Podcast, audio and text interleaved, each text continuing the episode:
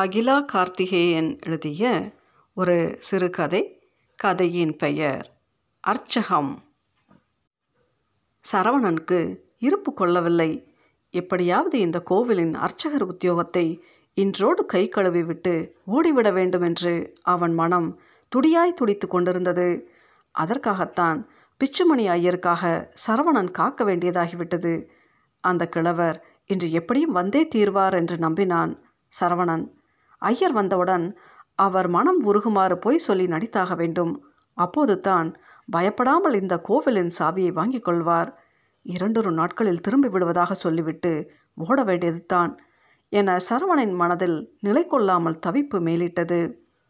கும்பகோணத்திற்கு 10 kilometre தூரத்தில் அமைந்திருந்தது அந்த ஈஸ்வரன் கோயில். நீ ரொம்ப கொடுத்து வச்சவன்டா சரவணா. திருஞான சம்பந்தர் அப்பரெல்லாம் இந்த ஈஸ்வரன் மேலே உருகி பாடியிருக்காங்க. அம்பாலும் சக்தி வாய்ந்தவள்னு கேள்விப்பட்டிருக்கேன். நீ போய் சேர்ந்து ஊரில் எல்லாத்தையும் பழகிட்டு சொல்லு. நாங்கள் வந்து 10 நாள் இருந்துட்டு போகிறோம் என்று போஸ்டிங் ஆர்டர் வந்தவுடன் இந்த கோவிலை பற்றி சிலாகித்து அனுப்பி வைத்தார் சரவணனின் அப்பா.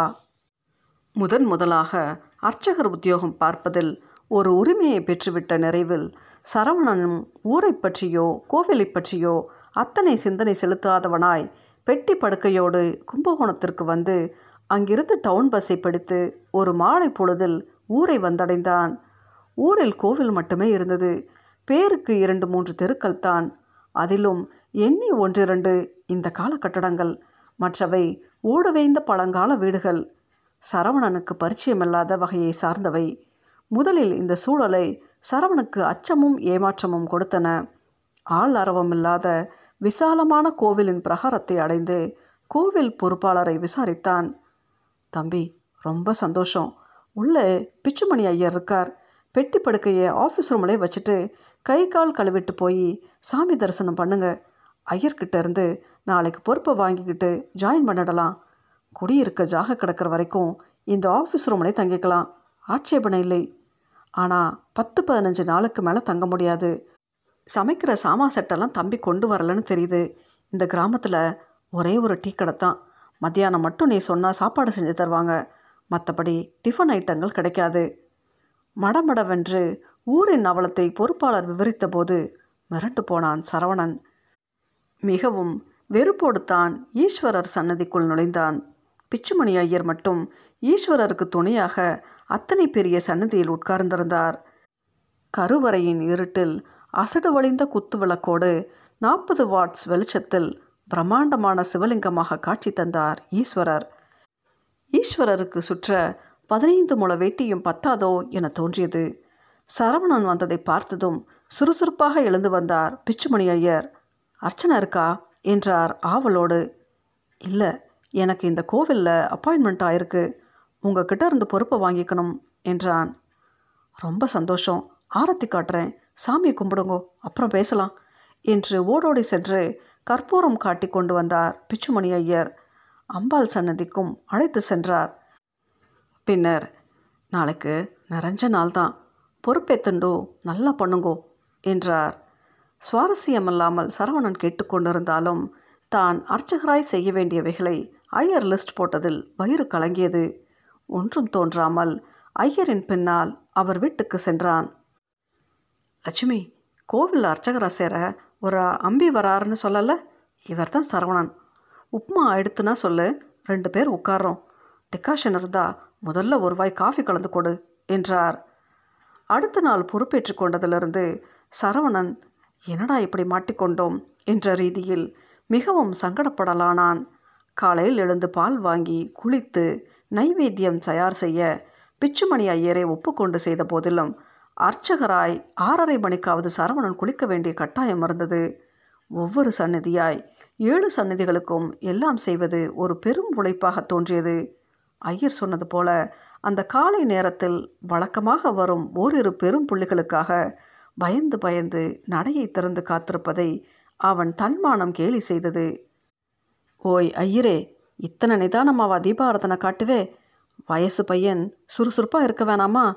ஒரு ஊர் பெரும்புள்ளி பழக்க தோஷத்தில் இவனையும் ஐயரே என்று கூப்பிட்டு ஒரு நாள் சப்தம் போட்டபோது இவனுக்கு மானமே போனது மாதிரி ஆகிவிட்டது. அம்பி, ஒரு மந்திரமும் காதலே விழலியே, என்ன அர்ச்சனை பண்ணினேன்?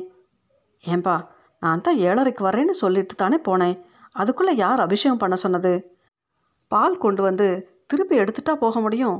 அலங்காரத்தை கலைச்சிட்டு மறுபடியும் அபிஷேகம் பண்ணு, அதுக்கு தானே இருக்க. அட மடமடன்னு அலங்காரத்தை பண்ணிவிட்டு திரைய விளக்கியா? நேரமாவது, ஜனங்க கடைசி பஸ் பிடிச்சாகணும். இப்படி மச மசன்னா இருப்ப. அர்ச்சனை டிக்கெட் தான் வாங்கிட்டோம்ல, தட்டில் ₹1 போட்டால் போதும். பல்வேறு பக்தர்களின் ஏச்சு பேச்சுகளிடையே அர்ச்சகர் தொழில் இப்படி கேவலப்படும் என்று நினைக்கவில்லை சரவணன். சரவணன் பார்த்த பெரிய பெரிய கோவில்களிலெல்லாம் அர்ச்சகரின் தட்டில் இவனே ₹10 நோட்டை போட்டிருக்கிறான். தட்டு நிறைய சேரும் ரூபாய் நோட்டு சில்லறையை அள்ளி ஒரு பாத்திரத்தில் போட்டுவிட்டு மறுபடியும் வெறும் தட்டோடு தீபாராதனை காண்பித்து வந்து நீட்டுவர் அர்ச்சகர்கள். அப்படிப்பட்ட உசத்தியான கோவில்களையெல்லாம் விட்டுவிட்டு இந்த மூலையில் இப்படிப்பட்ட கோவிலில் போஸ்டிங் போட்டுவிட்டதை நொந்தபடி யோசிக்கலானான். ஆளாளுக்கு அதிகாரம் செய்கின்றனர் அன்றி தட்டில் ₹1 மேல் போடும் பக்தர்கள் இந்த கோவிலுக்கு வருவதில்லை. இது ஒரு பரிகார ஸ்தலமாக இல்லாததால் டூரிஸ்ட் பக்தர்கள் வருவதில்லை. தினமும் காலையில் வழக்கமாக வரும் 10 பேர், இரவில் அம்பாள் சன்னதி முன் சௌந்தரிய லஹரி சொல்லித்தரும் ஒரு மாமியும் 4 மாணவிகளும் தான். ஏதாவது செவ்வாய் ராகு காலம் வெள்ளிக்கிழமை என்றால் உள்ளூர் கூட்டம் வரும். ஆக உடம்பை வருத்தி வரும்படியே இல்லாமல் இந்த வசதியில்லாத கிராமத்தில் குப்பை கொட்டுவது சரவணனுக்கு பெரும் சவாலாக இருந்தது. இவனுடைய நண்பன் சேலத்தில் ஒரு செழிப்பான கோவிலில் போஸ்டிங் வாங்கி அத்தனை வசதியுடன் தினமும் தட்டில் குறைந்தது 200-300 தேர்வதாக தொலைபேசியில் சொன்னான். அதுவே சரவணனை சிந்திக்க வைத்தது. இப்படி இங்கே கிடந்து அவஸ்தைப்படுவதை விட சொல்லாமல் கொள்ளாமல் மெடிக்கல் லீவில் சென்றால் பிரச்சனை தீர்ந்துவிடும்.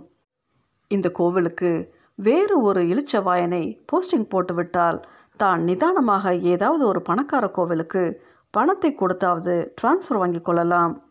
இப்படி சரவணனின் எண்ண ஓட்டம் தீர்மானித்து விட்டது. 1 மாத காலமாக அர்ச்சகர் வேலை பார்த்ததில் அலுப்பு மேலிட இன்றைக்கே சாவியை ஒப்படைத்துவிட்டு பஸ் ஏறிவிட வேண்டும் என்று காத்திருந்தான் சரவணன்.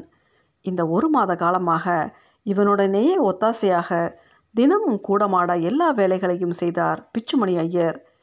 இன்று தான் எதிர்பார்த்த போது பிச்சுமணி ஐயர் ஏன் வரவில்லை என்று சரவணனுக்கு ஆவலும் ஆத்திரமும் மிகுந்தது. ஐயர் வீட்டிற்கே போய் சாவியை கொடுத்துவிட்டு சென்று விட வேண்டியது தான் என்ற முடிவோடு கிளம்பினான். ஐயர் குடியிருந்த தெருவில் நுழைந்த உடனேயே ஏதோ ஒரு அசம்பாவிதம் நடந்துள்ளதாக சூழ்நிலை அச்சுறுத்தியது. ஐயர் வீட்டின் முன் ஜனங்கள், மாமியின் அழுகுரல். இப்படி சொன்னதை கேட்காம என்னை நிர்கதியாக விட்டுட்டு போயிட்டேலே. மாமியின் அலறல் சரவணன் காதில் ஈட்டியாய் பாய்ந்தது. நானே சொல்லி அனுப்பணும்னு பார்த்தேன், நீயே வந்துட்ட. நேற்று ராத்திரி ஐயர் காலமாயிட்டாராம். 3 நாளாகவே நல்ல ஜுரமாமா. மாமி வேணாம்னு சொல்லி கேட்காம தினமும் அம்பாளையும் ஈஸ்வரனையும் தரிசிக்காமல் இந்த உடம்பு எதுக்குன்னு குளிச்சுட்டு கோவிலுக்கு வந்து நம்மக்கிட்ட எதுவும் காட்டிக்காமல் சன்னதியிலேயே கழிச்சிருக்காரு. நேற்று வந்து படுத்ததும் ஜுரம் ஜாஸ்தியாக போச்சான். பாவம், குழந்த குட்டி சொந்தம்னு யாருமே இல்லை, எல்லாம் அம்பாள் தானேன்னு காலத்தை கழிச்சிட்டார். நாங்கள் அர்ச்சகர் வேலைக்கு அப்புறம் ஏதாவது மெஸ் மாதிரி வச்சு தொழில் பண்ணுங்களேன்னு சொன்னோம். ஆனால் அவரோ அர்ச்சகர்ன்றத ஒரு வேலைன்னு நான் நினைக்கல. சாத் சாத் பகவானுக்கும் அம்பாளுக்கும் கைங்கரை செய்கிற பாக்கியமாக தான் நினைக்கிறேன். அதனால் வேறு தொழில் பண்ண ஆரம்பித்தா தினமும் ஈஸ்வர கைங்கரியம் விட்டு போயிடுமேன்னு பயமாக இருக்குன்னு சொன்னார். அத்தனை மனப்பக்குவம் இவருக்கு என்று ஐயரை பற்றி பொறுப்பாளர் கூறிய போது பீரிட்ட அழுகையை சரவணனால் கட்டுப்படுத்த இயலவில்லை. இன்னைக்கு கோவில் நடைய திறக்க வேண்டாம், ஐயர் காரியம் முடியட்டும் என்று மற்ற ஏற்பாடுகளை கவனிக்கப் போய்விட்டார் பொறுப்பாளர். தெளிந்த மனத்தோடு ஐயரின் பூத உடலை நெருங்கி கும்பிடு போட்டான் சரவணன். என் அம்பாளை விட்டு போயிட மாட்டியே என்று பிச்சுமணியின் மௌனம் கேட்பதாக தோன்றியது. சரவணனின் கண்களிலிருந்து பெருக்கெடுத்த நீர்த்துளிகள் ஐயருக்கு ஆறுதலான பதிலை தந்திருக்கும். அகிலா கார்த்திகேயன் எழுதிய இக்கதையின் பெயர் அர்ச்சகம்.